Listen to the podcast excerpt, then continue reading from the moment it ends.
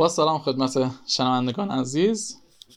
با سری اول پادکست رادیو کاترین در خدمتتون هستیم.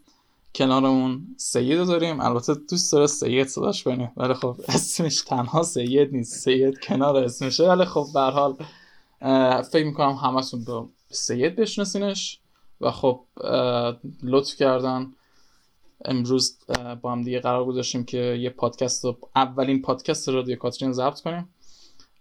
خب دیگه زمینی میدم دست سه سه. جان لطف می‌کنه خودت یه معرفی کنی. سلام آقا سینا. من اسممو که گفتید حتی اسم کاملا سید محمد حسین جعفریه. ولی آره با همون سید راحت.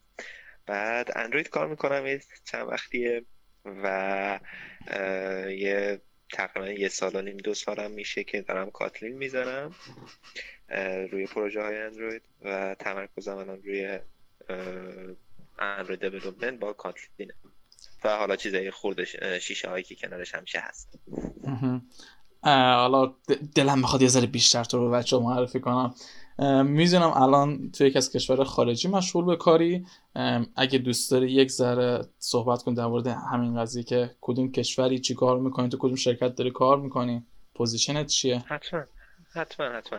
من کشور آلمان شهر برلین که شرکت اتوبان کار می‌کنم و position حالا شرکتی هم اصطلاحا به میگن senior Android engineer ولی خب بیشتر لفظیه. نه آقا لفظی چیه؟ به این بزرگی؟ و فعالیت شرکت هم کلا همونجور که اسمش پیداست تو کار خرید و فروش ماشینن و بیشتر هم بی تو بی هستن تا کاستومر محور. خیلی خب حالا خیلی ما دوست داشتیم بریم سراغ این قضیه مهاجرت و این چیزا ولی خب دیگه به درخواست خود سید جان این قضیه مهاجرت گذاشتیم. حالا واسه بعدم. فعلا بریم سراغ مسائل مهمتر بپردازیم. مخصوصا مسائلی که مربوط به کاتلین میشه. یک سری سوال مشکل که نداری حتما. چرا که نه حتما. اولین سوالم اینه که کی دقیقا شروع کردی به یادگیری کاتلین و چه جوری شروع کردی؟ چه منابعی رو داشتی؟ دو تا سوال خیلی سخت. آره. کی تقریبا گفتم یک سال و نیم یا دو سال پیش بوده اگه اشتباه نکنم بالا پایینش مال من. و چه جوری شروع کردنش؟ یه تیم سه نفره بودیم. تهران داشتیم یه پروژه رو با هم دیگه کار می‌کردیم. البته freelance نبودیم یعنی پروژه ای نبودیم شرکتی بود. تمام وقت کار می‌کرد. برای این پروژه قرار بود یه ریفکتور بزرگ انجام بدیم و با پیشنهاد من گفتیم که بریم کاتلین رو تجربه کنیم. منتها اون موقع هیچ از اون سه نفر تیم کسی کاتلین بلد نبود و قرار بود که برای اولین بار اصلا تو شرکت کاتلین معرفی بشه. شرکت بزرگ نبود پروژه هم هنوز اونقدر خودش رو نگرفته بود یوزرهای زیادی نداشتن. برای همین خیلی زود با این ایده موافقت شد. این موقعیت برای ما فراهم شد که هم کاتلین یاد بگیریم هم کاتلین رو بزنیم. از اونجا بود که اولین بار ما کاتلین رو شروع کردیم دیگه. منو بگم که داشتیم در واقع میشه خود پروژه رو ما منبع قرار دادیم و سعی کردیم با نوشتن کاتلین کاتلین یاد بگیریم. کلا شخصیت من اینجوریه که خودمو میندازم وسط دریا بعد شروع می‌کنم شنا کردن یاد گرفتم. آره کلا از قبلش یاد نمی‌گیرم. آره کلا دو تا استراتژی که واقعا دوست دارم برای یادگیری یکی این که انگشتت بزنی به سطح آب ببینی چه جوریه بعدش کم کم کم کم بری داخلش. بعضی موقع هم هست حالا دیگه کلا دو تا تایپ داره میاد یکی یه سری اینجوری هن یه سری دیگه هم که هستن که یه دفعه میپرن تو خی...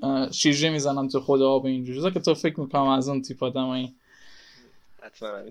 آره. بعد چجوری بود؟ سخت بود اول کار باش وفق کردن باش. تو که از فکر می‌کنم background جاوا داشتی میومدی توش دیگه. از background جاوا داشتی بله. میومدی سخت بود برات این قضیه؟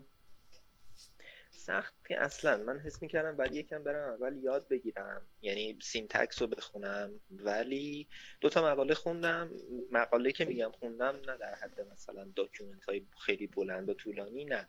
دو تا مقاله خوندم که ببینم فقط کسایی که از جاوا میرن به Kotlin چه تجربه دارن. دیدم دو تا تیتر دو تا کلید واژه یا دو تا جمله توشون مشترکه. جفتشون می‌گفتن که برای کسایی که از جاوا میان خیلی ساده از فهمش و خوندن و نوشتنش. من گفتم بیشتر از این چیزی نمی‌خوام بدونم. رفتم دیدم که بهترین ابزاری که میشه باش Kotlin زد Control Shift Alt K ه روی ویندوز البته مک و لینوکس نمی‌دونم. اینو می‌زدم و فایل های جاوایی رو تبدیل می‌کردم به کاتلین و بعد نگاه کردی چی شده چی کار شد میخوندم و یه کار جالبی که می‌کردم اون بود که دوباره اون کاتلینیه رو برمیگردونم به جاوا. که می‌خوام بفهمم داره خود کاتلین هم چیکار می‌کنه که این کارای باحال اینو با چی انجام می‌دادی چون می‌دونم ابزاری نداره خودش. اینو با چی چرا اتفاقا؟ خود اندروید استودیو ابزار داره. اندروید استودیو فکر کنم اینتلیجنت آیدیا ابزار دارن. شما توی اون ها bytecode ا رو نشون میده؟ tool آفرین. bytecode نشون میده و بعد از اون bytecode وقتی اون بالا bytecode ش رو می‌بینی یه دکمه داره convert back to Java جاواش هم نشونه چقدر جالب. نمی‌دونستم. من فکر می‌کردم فقط bytecode ه. نه نه جفتشونشون آره. این کلا document من بود دیگه. یعنی این روش یادگیری من این بود. تبدیل می‌کردم میخوندم دوباره به خودم می‌زد یا تبدیل می‌کردم خیلی جاهاشو که چون خوب تبدیل نمی‌کنه راستشو بخوان آره. خیلی جاها رو از حالا به دلایلی که داره پیشورزه غلطی رو انجام میده. هیچی برنامه نویس رو خودم پیاده آره. هیچی برنامه نویس نمیشه. نمی‌تونه با سیستم اتومات جای برنامه نویس بگیره برها دقیقاً دقیقاً. خب الان چجوریه؟ یعنی الان هنوزم همین حس داری نسبت به کاترین؟ اگه برگردی چند سال قبل بازم کاترین انتخاب می‌کنی؟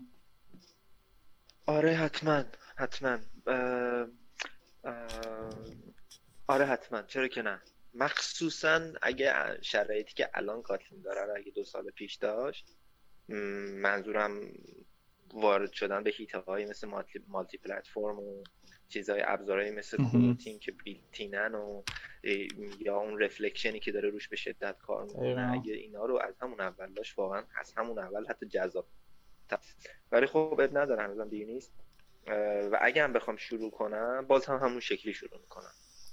این نیست که برم بخونم و همون روش قبلی رو داره انجام می‌خوای انجام بدی؟ همونطوری همونطوری. بله هم میگم من مثلا تیپ شخصیتیم به قول خودت همون جوریه که میپرم وسط آب آره. سایت کاتلین فارسی خب چی؟ سایت کاتلین فارسی نمی‌تونم به درد بخورم. چرا؟ خیلی. اتفاقا سایت رو نگاه کردم. خیلی خوبه. کسایی که می‌خوان یاد بگیرن و با فارسی راحت تر می‌تونن ارتباط برقرار کنن. راحت تر یه لغت خیلی بازیه. بگیم سریعتر. چون سرعت خیلی به نظر من مهمه. اگه فکر می‌کنین با فارسی می‌تونید سریعتر یاد بگیرید کاتلین فارسی برید سراغش. اگه فکر می‌کنید انگلیسی می‌تونید یاد بگیرید با کمال احترام به کاتلین فارسی برید سراغ. نه آره درست. اصلا قصد اصلی ما برای Kotlin فارسی این بوده که خب یه مرجع فارسی باشه برای این قضیه. و خب خیلی هستن که دوستان document بخونن خیلی هستن دوست دارن یه چیز جامع و کاملتر از فارسی داشته باشن. چون فارسی هم از لحاظ ادبیات فارسی زیرا محدوده. هم از لحاظ اینی که واقعا خب دیگه تعداد بچه که کار می‌کنن رو کاترین فارسی محدود دیگه. نمی‌تونن اونقدر پوشش داشته باشن. پوشش اینترنشنال خود مثلا سایت کاترین فارسی رو داشته باشن. کاتلین کاتلین لنگ رو داشته باشن.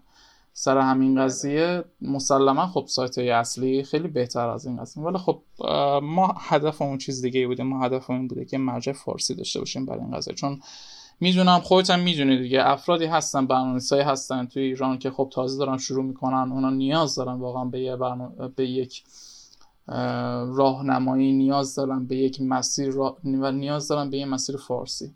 و خب این می‌تونه برای اونا خیلی خوب باشه. ما همینم من بهت خدا قوت میگم. دست در نکنه لطف سر همین بوده که من خودم یک یک یعنی انگار اینو یک وظیفه می‌دونم تمام برنامه نویسا که انگار وظیفهشون اینه که همینطور که برنامه قبل ما اومدن بهمون کمک کردن و خب ما تو مسیری که الان هستیم گذاشتن ما هم همین وظیفه رو نسبت به برنامه‌نویسی بعدی داریم و خب من و بعضی از بچه که دارن کمک می‌کنن واقعا داریم سعیمون می‌کنیم که این حق رو به جا بیاریم. خیلی خب بیشتر از این دیگه صحبت نکن سر این موضوع. حالا بریم سراغ کار دیگه. نکن می‌دونم زمین اصلی کار همونطور که گفتی خب اندروید دیگه. یکی از مهمترین قسمت های برنامه‌نویسی هم مخصوصا تو برنامه‌نویسی اندروید انتخاب معماریه. می‌دونم که یکی از بچه‌ای هستی که خب خیلی معماری تا حالا امتحان کردی. یک آره می‌دونم چون پروژه‌ای که داشتی برنامه‌ای که داشتی یک جوری بوده که حالت فلکسیبل تور داشته فکر می‌کنم. و خب گروهی هم که داشتی واقعا فکر می‌کنم گروه خوبی بودن که دوست داشتین امتحان کنین. دوست داشتین بهترین روش اصولی ترین روش و سریع ترین روش انگار امتحان کنین. و فکر می‌کنم سراغ معماری خیلی زیادی رفتی تو اونجا که میشناسمتون می‌دونم از کارت خبر دارم می‌دونم که سراغ معماری مختلف رفتی. می‌تونی توضیح کوتاهی در مورد این قضیه بدی؟ در مورد اینکه چه معماری رو امتحان کردی؟ و اگر دوست داشتی توضیح کوتاه در مورد هر معماری هم بدی بد نیست. باشه چرا که نه. درست میگی. من به واسطه موقعیتی که حالا داشتیم خدا رو شد دستمون باز بود برای اینکه چه روشی رو انتخاب کنیم برای پیاده سازی اپلیکیشن ها. برای همینم توی شرکت دیگه بودم قبل از اون اوایل که شروع کردم. نزدیک چهل تا اپلیکیشن ما نوشتیم.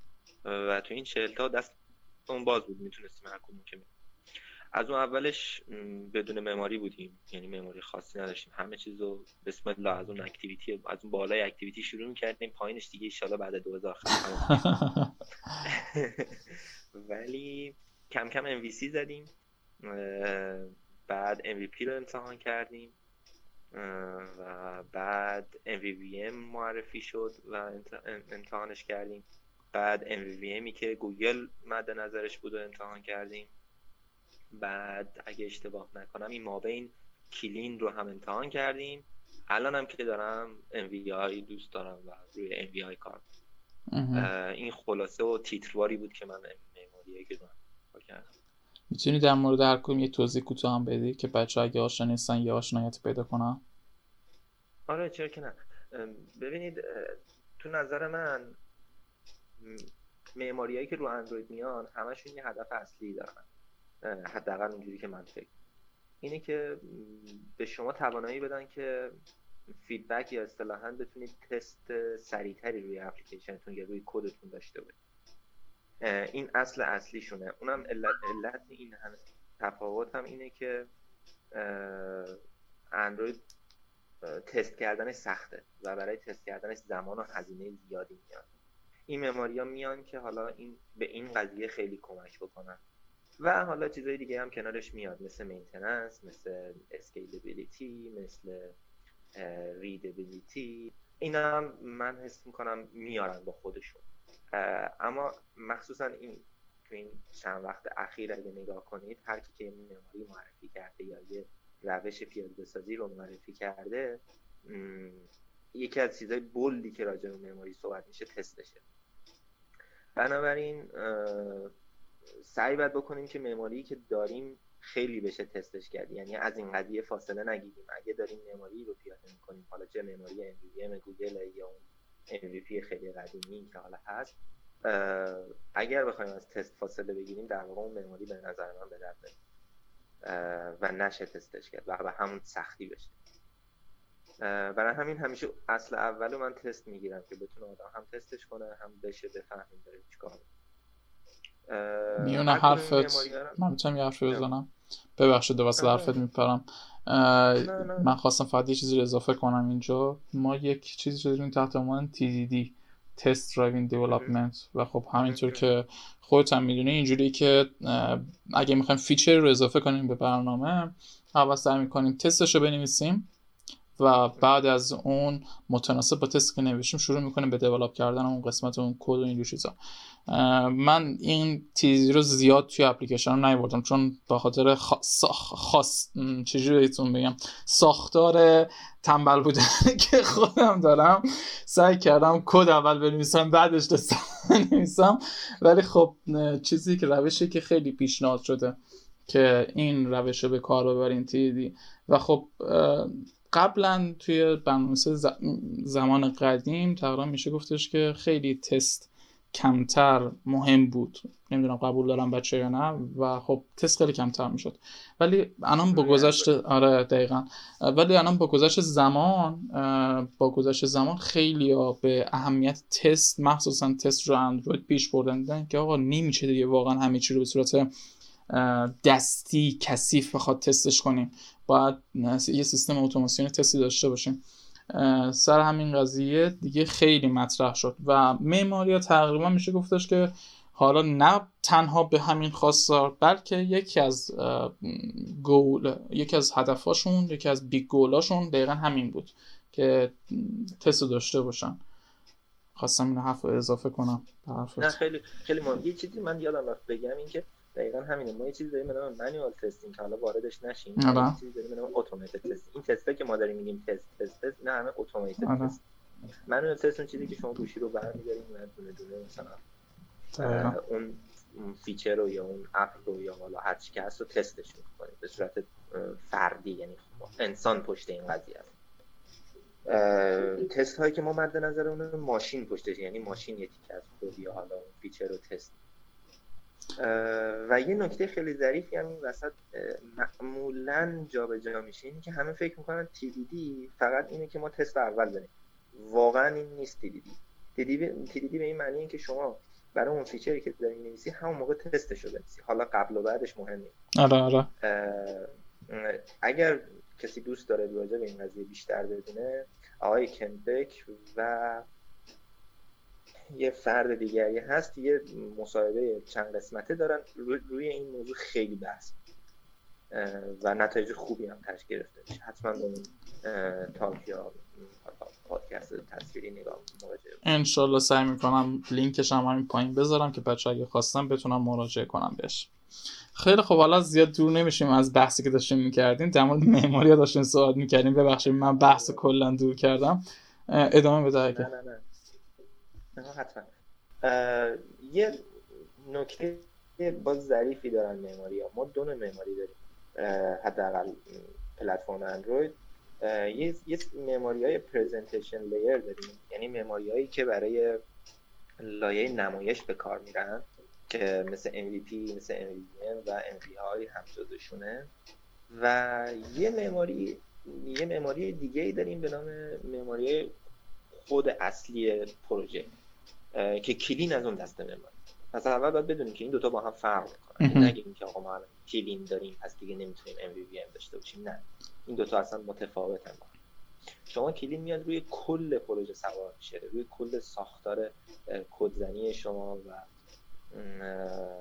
دستبندی کدهای شما تاثیر می‌ذاره.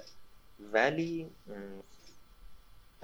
معماری presentation layer فقط با این کار دارن که شما interaction بین یعنی ارتباط بین ویوتون و لایه های یه لایه بعدش که حالا معمولا presenter یا view model هست و چجوری برقرار. درسته از اونجا به بعدش زیاد تمرکز نمی‌کنن. از اسمشون هم کاملا پیداست. شما میگید MVP model view presenter ویو رو داریم presenter هم دارید ولی دیگه اونجا بعدش میشه مدل که آه. حالا اگه شما clean رو برید بهش نگاه کنید می‌بینید اون مدل خودش یه دنیای بزرگه. ما use case ها رو می‌تونیم داشته باشیم repository ها رو داشته باشیم می‌تونیم network layer داشته باشیم. همه اینو میشه مدل چون تو این معماری به اون قسمت زیاد توجه نمیشه فقط بهشون میگه مدل بنابراین باید بدونیم که برای چه کاری می‌خوایم معماری بچینیم و چیه هدف خیلی. دقیقا. و اینکه این معماری ها رو بتونیم از هم جدا الان شاید خیلی از بچه ها مثلا موقعی که داشتیم معماری رو توضیح می‌دادی فکر می‌کردن که معماری مثلا MVVM, MVC یا مثلا این چیزا متفاوت از معماری کلینه در صورتی که مثلا به عنوان مثال پترن معماری MVVM در اصل یکی از قسمت های معماری کلینه. و خب می‌تونه آره. و خب سر همین قضیه خیلی تا حالا بحثا شده.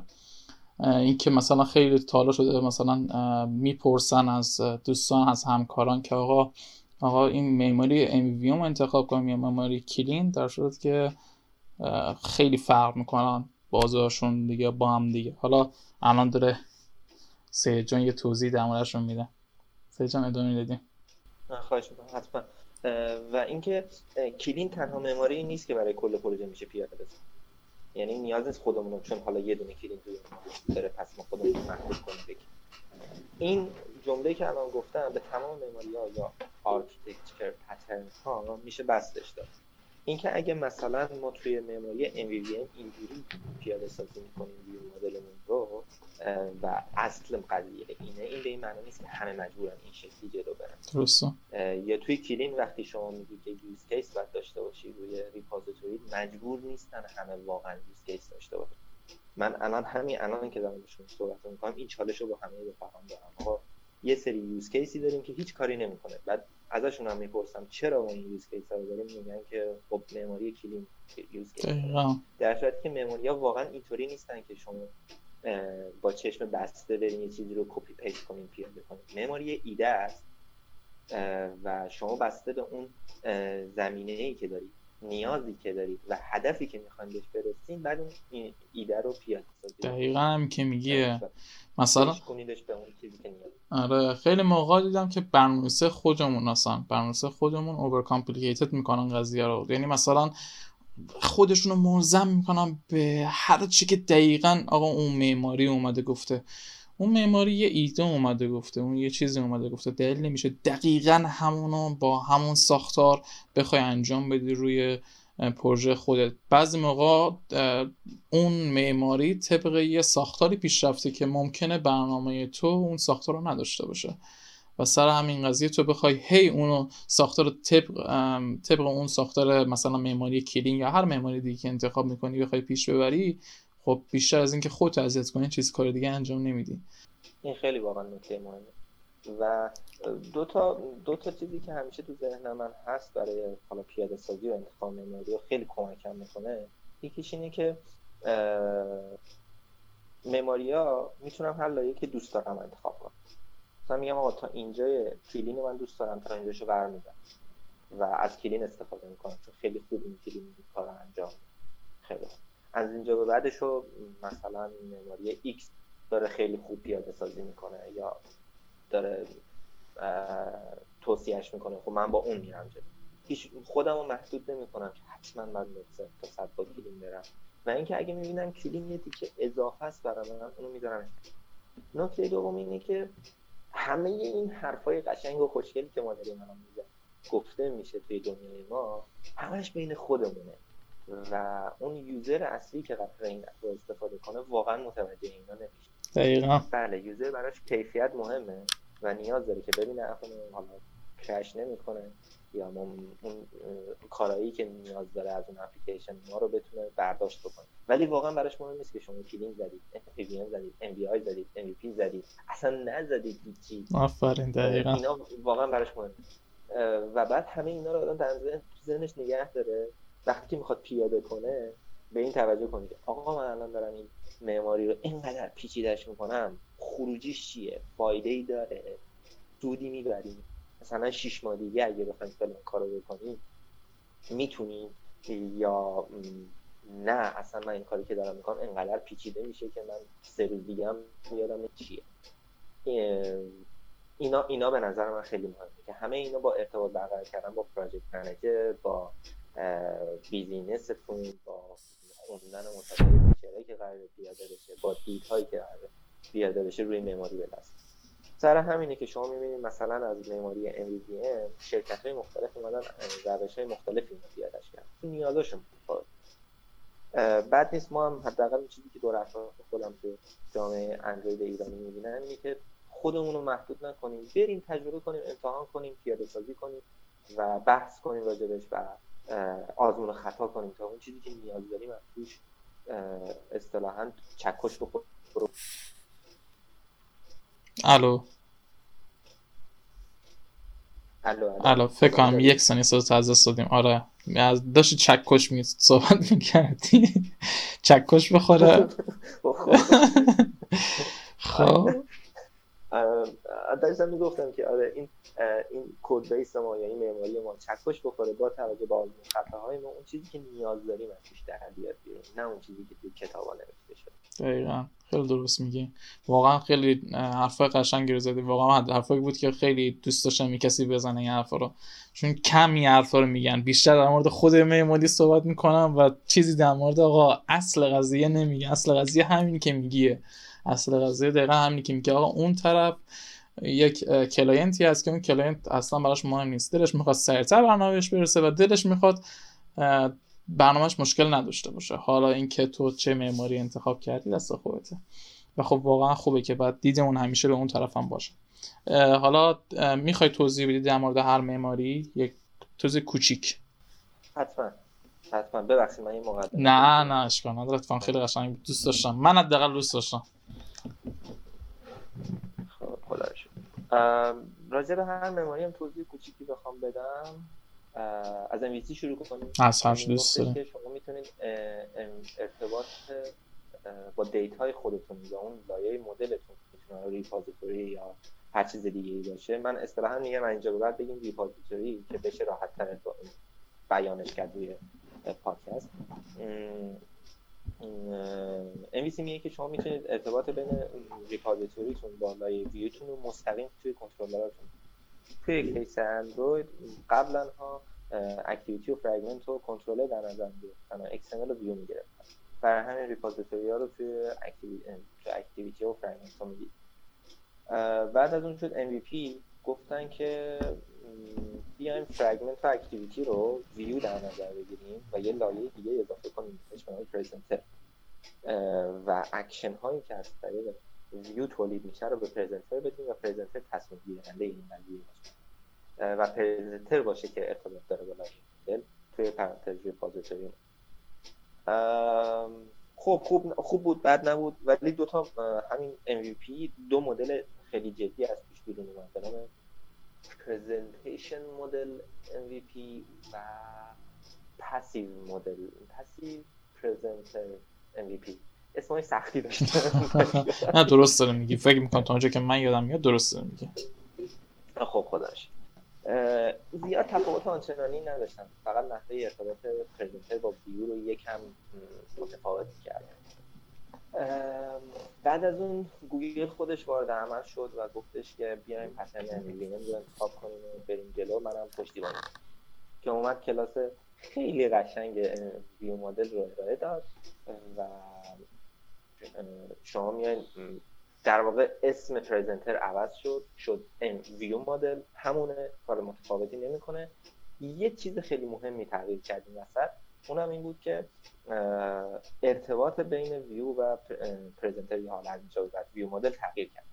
تا الان ما مستقیم روی presenter function کار می‌کردیم. و presenter مستقیم به view دسترسی داشت و مستقیم function های view رو کار می‌کرد. اما وقتی وارد MVVM میشیم دیگه view model دسترسی به کلاس به object view نداره. و فقط اصطلاحا publish می‌کنه. اتفاقاتی که دستوراتش رو publish برای همین شما وقتی تو pattern حالا MVVM که مخصوصا گوگل داره که مستقیم روی view model function کار می‌کنید مثلا get data get data کارش تموم میشه. یه سری کارها انجام میده. به صورت مستقیم رو ویو نمیگه. دیتا رو نمایش بده. در صورتی که یه سری ابزارهایی مثل لایگت یا جاوا یا حالا تیم فرق نمی‌کنه به اینا پابلیش می‌کنه و اونور کسی مثل ویو می‌تونه گوش بده و ابزرو کنه به اصطلاح. ایونتی که ابزرو کنه ایونتی که اومده رو حالا هر کاری که نیازه باشه انجام اینجوری شما برای این view model می‌تونید به تعداد نامعلومی ویو داشته باشید. و ویو کافیه فقط اون event هایی که اون view model publish می‌کنه رو گوش بدن و حالا کارهای لازم انجام بدن. بعد از این یه ایده از دنیای وب اومد روی اندروید که آقای هنس دورفمن آوردش اتفاقا ایشون آلمانی هم هست. چه خوبه که اسما یادته واقعا. آره آره. فرد خیلی قویه. بد نیست ببینید حرفاشو و talk اشو گوش بدید. میگه چی؟ گفتش که بیاین این ارتباط رو تا الان ما یه دونه function روی view model مون call می‌کردیم و از اون ور observe می‌کردیم. گفت بیاین این ارتباط رو دو طرفش کنیم. دو طرفه گوش بدن. به جایی که یک کسی function call کنه. اینطوری که شد. دیگه ویو هم نمی‌دونست اون قضیه چیه. یعنی ویو هم خبر نداشت که کی داره اون گوش میده. ویو فقط یه سری function یه سری event ها رو ایجاد می‌کرد که توی این معماری اسمش رو گذاشتن intent یعنی از سمت ویو برای شما intent میاد روی presenter تون یا حالا توی مدلتون فرق نمی‌کنه. و process میشه کاراش انجام میشه و دوباره یه سری event از سمت presenter publish میشه که ممکنه هر ویوی اون وقتش گوش اسم معماری رو گذاشت MVI و خودش هم گذاشت. توی مقالاتش هم برید بگیرید بخونید هستش. این معماری چیز جدیدی نبود. قبلا جیک وارتون هم خیلی راجع بهش صحبت کرده که این کارو می‌تونیم بکنیم اینا. ولی خب این آقا اومد اولین بار مثلا راجبش حرف زد و عملیش کرد برای اون. خیلی جالبه. و این dependency این دوتا رو به هم دیگه منظورم لایه presentation و لایه ویو رو به هم دیگه تقریبا صفر. و کارهای عجیب غریبی میشه باش کرد. مثلا شما می‌تونید وارد دنیای multi platform بشید. یه presenter بنویسید و اون presenter خب داره publish می‌کنه. از اون داره subscribe می‌کنه و یه سری event رو دریافت می‌کنه. اون ویو می‌تونه هر چیزی باشه. من یه sample دیدم اون view terminal بود. یعنی شما کد می‌زدید توی ترمینال مک بعد این کدتون نتیجهش می‌شد یه دونه intent که اون terminal view در نظر گرفته اون intent به presenter pass داده می‌شد یعنی publish می‌شد و presenter دریافت و از اون کارهای خودش رو می‌کرد و دوباره presenter publish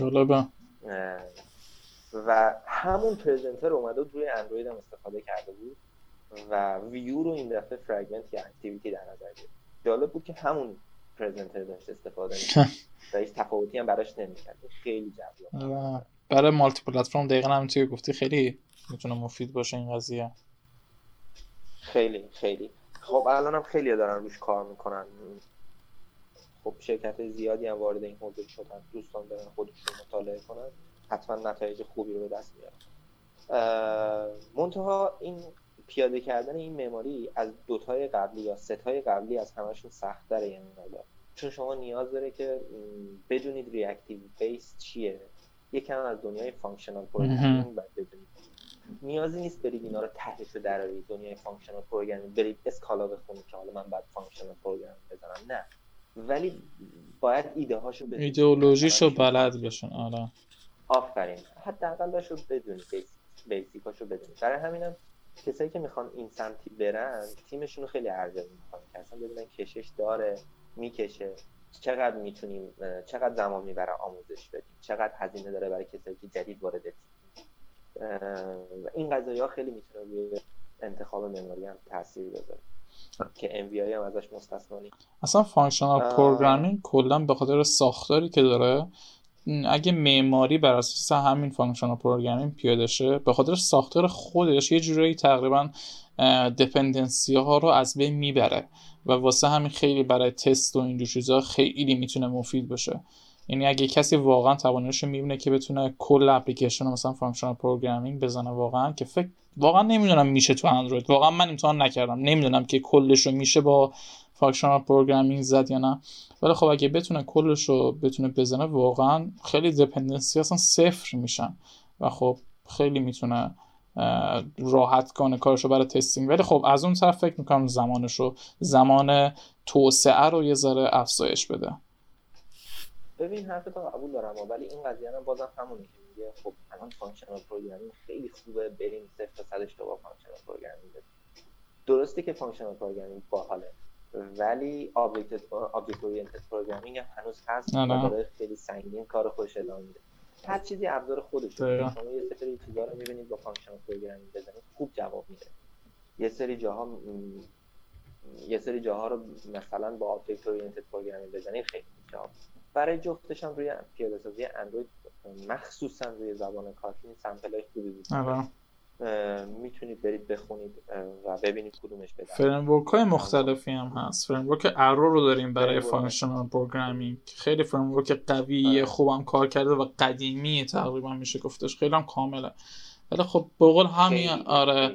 ولی همینطور که گفتی فکر نمی کنم اصلا بشه حتی که کل اپلیکیشن رو با function programming زد ولی خب حالا من نمی‌دونم. واقعا امتحان نکردم این قضیه رو. ولی خب جاهایی که میشه زد و واقعا طرف دوست داره بزنه واقعا پیشنهاد می‌کنم functional programming رو امتحان کنین چون هم ایدئولوژی اصلا نکنین یه سبک دیگه از برنامه‌نویسی رو روتون باز می‌کنه و خب واقعا خیلی میشه ایدهتون رو کلا نسبت به برنامه عوض می‌کنه و واقعا خیلی می‌تونه تاثیر داشته باشه رو ساختار برنامهتون. و خب دستتون بازتر میشه. بعد حالا از بین این فیلم این معماری که انتخاب کرده کدومی که به نظرت کدومی که بیشتر علاقه داشتی؟ به نظر کدومی که رو باید همه برن سراغش؟ ما MVI رو من به شخص خودم خیلی MVI رو دوست دارم. از وقتی هم که اومد از اون اوایل پیگیرش بودم. جز موقعی که یه دونه talk خود talk ببخشید blog post راجبش Hannes Dorfmann نوشت. سعی کردم پیاده خیلی اذیت شدم ولی خوب جذاب. الان خیلی ابزار اومده روش خیلی به قول شما فریم ورک و لایبرری روش. که کار رو راحت می‌کنه الان سمپل های خود گوگل هم دارن MVI و می‌تونه بهتون کمک کنه. بین شرکت های مختلف حالا چه خارجی چه ایرانی این معماری چجوری پسندیده شده است. دوست دارن دوست ندارن. بیشتر سمتش میرن یا نه؟ اینجوری منظورم. من حس می‌کنم خیلی دارن سمت البته یه ذره بستگی داره. حس کنم اونایی که ظرفیتشو دارن دارن میرن اما اونایی که می‌خوان یا حالا استارتاپ هم می‌خوان سریع کاری رو شروع کنن با همون معیارهای گوگل آره. که اصطلاح انگلیسی hiccup جلوشون یا مثلا سکسکه یا اون قطعی جلوی مسیر آره،. بتونن سریعتر کارشون رو پیش ببرن. چون گفتم MVI یه ذره داستان خودش رو داره. و ممکنه اذیت کننده باشه توی مسیر. اگر پشتیبانی یا وقت کافی نداره ولی خب شرکت های خیلی بزرگ Square خیلی سنگین داره کار می‌کنه. نصف library اندروید مال Square. شرکت یکی دیگه بود خیلی معروف بود. آها Dropbox می‌دونم داره کار می‌کنه الان. یکی از بهترین شرکت هایی که خودم خیلی دوستش دارم بی خیلی داره سنگین کار می‌کنه و لایبرری هم که برای این قضیه داره به شدت قشنگه. حتما برید ببینیدش حتی اگه برای تفریح هم شده. دستتون میاد که قضیه از چه قرار حالا بین این همه چیزایی که گفتی به نظرت معماری رو میشه یه معماری رو مثلا درست کرد یا ایده گرفت از بقیه که برای تمام اپا مناسب باشن؟ یعنی به نظر می‌خوام به این هدف برسیم که آیا برای تمام سناریوها یه معماری جوابگوی یا نه؟ منظورم اینه. سوال تو با سوال جواب بده. آره.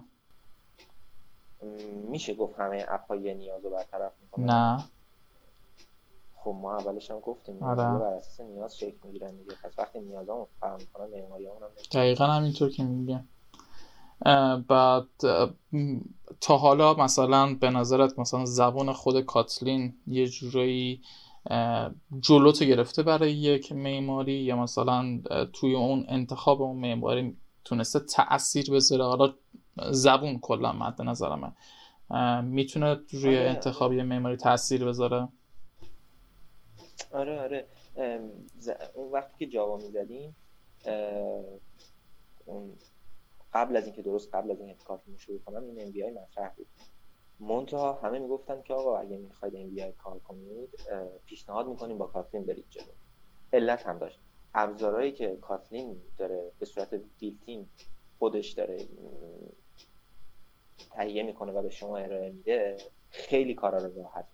یکی از مهمترین ابزارهایی که توی حداقل معماری MVI کمک می‌کنه همین copy function کلاس های data class ها. درسته.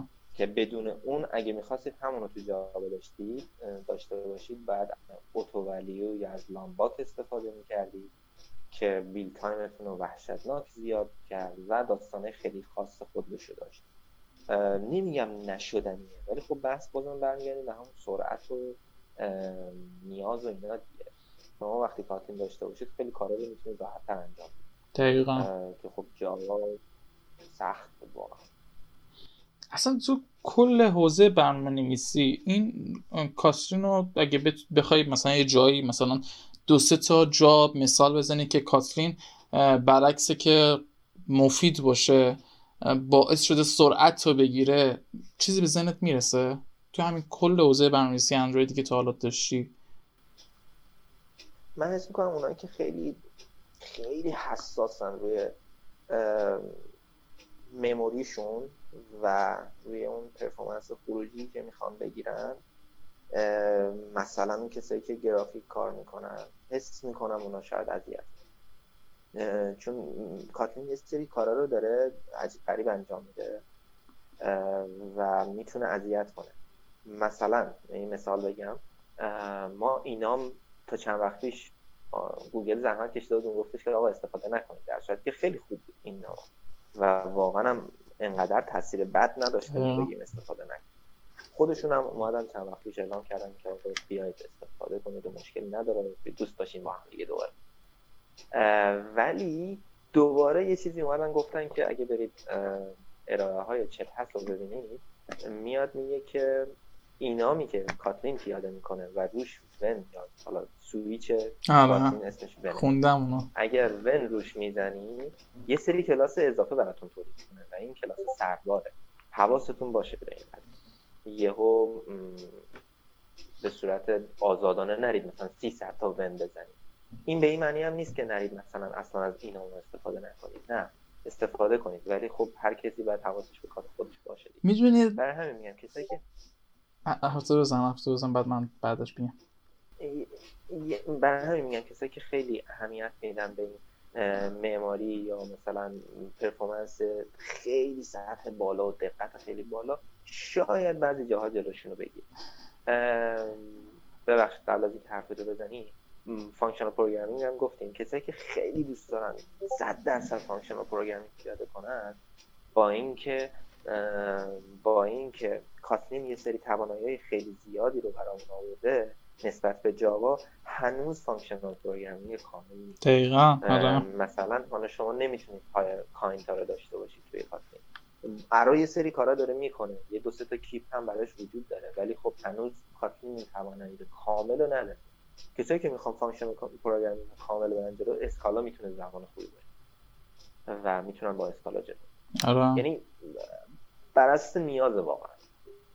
بعد اگه چیزی دیگه ای دوست داری بگی که مد نظرتی که احساس کردیم من ازت نپرسیدم یا مثلا دوست داری خودت بیان کنی خوشحال میشم که بگی. اگه هدفی اگه حرفی واسه بچه ها داری که واقعا به نظرت می‌تونه مفید باشه. راستش سوالات تقریبا همه چیز پوشش داد. ولی یه نکته رو بعدا نمیام اینجا بگم راجع به کاتن که مخصوصا تو این دوران تو این مدتی که الان هستیم زمان خوبی که چیزی یاد بگیر. کاتین هم از این قضیه مستثنا. چه اونایی که کاتین فکر کنن بلدن مثل خودم چه اونایی که تازه می‌خوان شروع کنن. فقط نکته اینه که بریم شروع کنیم. نترسینه ازش. هیچ هیولای عجیب غریبی نیست. و هر قسمتش چه ماتری پلتفرمشه چه خود زبان کاتینه چه لایبرریاشه مثل ارو که شما گفتید و و و و. به نظر من شروع کنیم اون دستمون رو به آب بزنیم. یا اگه تایپ شخصیتتون مثل منه بپرید توی آب حتما نتایج خوبی می‌گیرید. حداقل بعد از این ایام یه خروجی یا یه لمسی حتی این چرا رو این اصرار می‌کنم؟ چون که اگه حتی بعدا به درد شما نخوره دید آدم رو باز می‌کنه و می‌تونه کمک کنه تصمیمات بعدی رو بازتر آدم انتخاب و بگیره. مثلا شما می‌تونید بگید که مثال بزنم یه ذره از این انتزاعی حرف زدن فاصله بگیریم. مثلا اگه شما می‌خواید با state machine ها کار بکنید با زبان جاوا هم تا الان داریم جلو میگید دید بعدی یه دید کافی از Kotlin داشته باشید یا یه دید اولیه از Kotlin داشته باشید سریع به ذهنتون میاد که آقا این copy function های Kotlin توی state machine ها خیلی می‌تونه کنه. و اینو می‌تونه شما رو جلو ببره. برای همین میگم یادگیریش ضرری نداره. انقدر هم زمان نمی‌بره. من یه گروهی داشتم هنوزم هست. خیلی دوست داشتم برم کاتلین یاد بگیر رفتن یک هفته زمان گذاشتن. اب نداره یک هفته زمان بذارید ولی بعد از یک هفته دیگه اینکه به آدم به خودش بگه که می‌خوام برم یک هفته زمان بزنم. بگیره به نظر من مسیر درستی پیش یک هفته برای زمان مثل کارت می‌تونم با بکگراند جاوا نه بکگراند سه. به نظر من خیلی زیاده که خروجی نداشت. دقیقا. برید یه چیزی یاد بگیرید از روی کاتین یاد بگیرید. هر قسمتیش هم که دوست دارید و با تجربه کردن هم یاد بگیرید. لمسش کنید برید مطالعه کنید. نظری ترس دیگه ارزان به قیمت دقیقا همینطور که داری میگه و خب این وسط ها یادتون باشه که کاست فارسی هم هست. و خب اگه خواستیم می‌تونی ازش استفاده کنین دورامون دوره مقدماتیش واقعا می‌تونه خیلی بهتون کمک کنم مخصوصا که دوره مقدماتیش بر اساس یکی از دورهای خیلی معروف جلو رفته. و خب خیلی می‌تونین ازش استفاده کنین و مسلما می‌تونه مفید باشه بهتون. همینطور که برای بچه اندرویدی حالا اگه بچه اندرویدی خبر نداشتن تو این الان ولی خب بهشون این خبر رو بدم که یه دوره جدیدی تو Kotlin فارسی منتشر کردیم تحت عنوان کار با database و کار با کتابخانه Room که خب این دوره برخلاف دوره قبلیمون ویدیوییه. حالا انشالله دورای بعدی هم می‌ذاریم که خب یه ذرم تقریبا وابسته به این دوره بود یعنی واسه همین یه ذره اینو گذاشتم اول. ولی خب دورای دیگه هم میاد که خب اونم تصویری هم تو یوتیوب بارگذاری میشه ترجیحاً که خب مشکلات دیگه آپارات نداشته باشه. و خب این که خوشحال میشم از دوستانی که علاقه دارن به کاتلین به اندروید یا هر چیزی دیگه که تو این زمینه هست بیان حداقل یک ندایی نشون بدن بگن آقا ما هم هستیم. یک مسلما می‌تونن خیلی مفید باشن برای اینجا مخصوصا اینکه توی کاتین فارسی واقعا خیلی دستنهاییم گیر کردیم نیاز به کمک بچه ها داریم و خب کاتین فارسی از همون اول اوپن سورس بوده. همینطور که گفتم از همون اول اوپن سورس بوده. از همون اولم نه متعلق به کسی بوده نه چیزی همش متعلق به اون جامعه بوده که اونو داشتن جلو می بردن و خب ما هم هممون جز اون جامعه ایم و اگه جلوش نبریم میمونه و خب خیلی بده. ما اینو متحدیم به نسل بعدیمون نسل برنامه‌نویس بعدیمون که یه چیزی یاد بگیرن از ما. و خب فکر می‌کنم اگه دوستان علاقه دارن تو این زمینه تو این زمینه حالا چه اندروید چه کاتلین چه زمینه که تو این زم... توی این حوزه هست خیلی می‌تونم مفید باشن و خب یک ندایی نشون بده. خیلی خوب سید جان من حرف دیگه ای ندارم. اگه حرف آخری هست بگیم وگرنه که دیگه بچه خدافزی کنیم نه خیلی ممنونم. لطف کردیم من لایق دونستی تو این صحبت گپی که با هم دادیم خیلی حال داد. آره، امیدوارم که دیگران هم مرسی ممنون. بچه ها ممنونم که تا الان با همون موندین. امیدوارم که تونسته باشیم. یک پادکست قشنگی رو براتون درست کرده باشیم و امیدوارم لذت برده باشیم خیلی خب اگه با ما کار ندارین ما رفتیم. فعلا خدافظ